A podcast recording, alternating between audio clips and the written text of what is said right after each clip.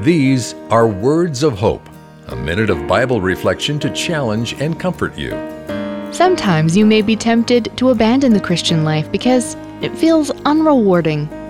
Growth seems painfully slow, the same sins tempt you, character flaws depress you, your spiritual life feels stale.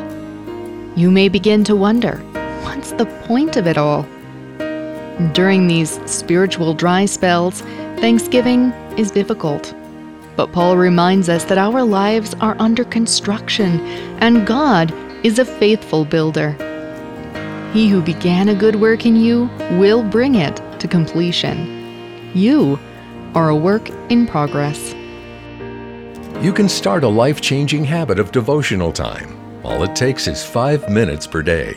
Receive our free daily devotional at woh.org/radio.